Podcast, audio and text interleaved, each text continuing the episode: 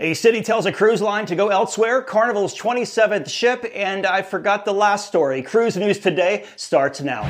From the Cruise Radio studio in Jacksonville, Florida, this is Cruise News Today with Doug Parker. Good morning. Here's your cruise news for Monday, February 5th.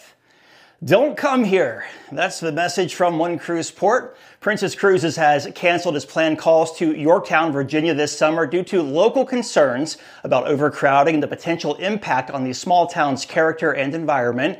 Now, despite some local businesses in support, the decision comes after significant opposition, including a petition signed by thousands against the docking of large cruise ships. Instead, Princess will call to Norfolk, approximately 45 minutes away, where passengers can still access shore excursions to the historic triangle of Yorktown, Jamestown, and Williamsburg.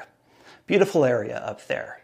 And Carnival Cruise Line has officially expanded its fleet to 27 ships by acquiring the Carnival Firenze from sister line Costa Cruises. The official handover occurred Friday in Cadiz, Spain. Now, over the next two months, the ship will undergo refurbishments to integrate Carnival's popular features with that Italian flair. Starting April 25th, Carnival Firenze will operate year-round service from Long Beach, offering cruises to Mexico and over to Catalina Island.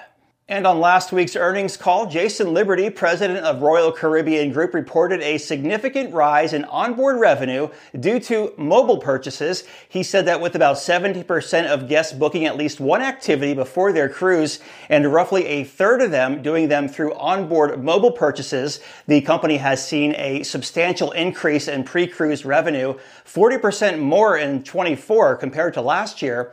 Liberty highlighted that customers who buy onboard experiences before their cruise tend to spend approximately 2.5 times more on board. They got that dialed in. And cruise line stocks were down on Friday. Carnival Corporation down 2.1%, 16.44. Royal Caribbean down 2.8%, 123.44. And Norwegian down just slightly, 17.74.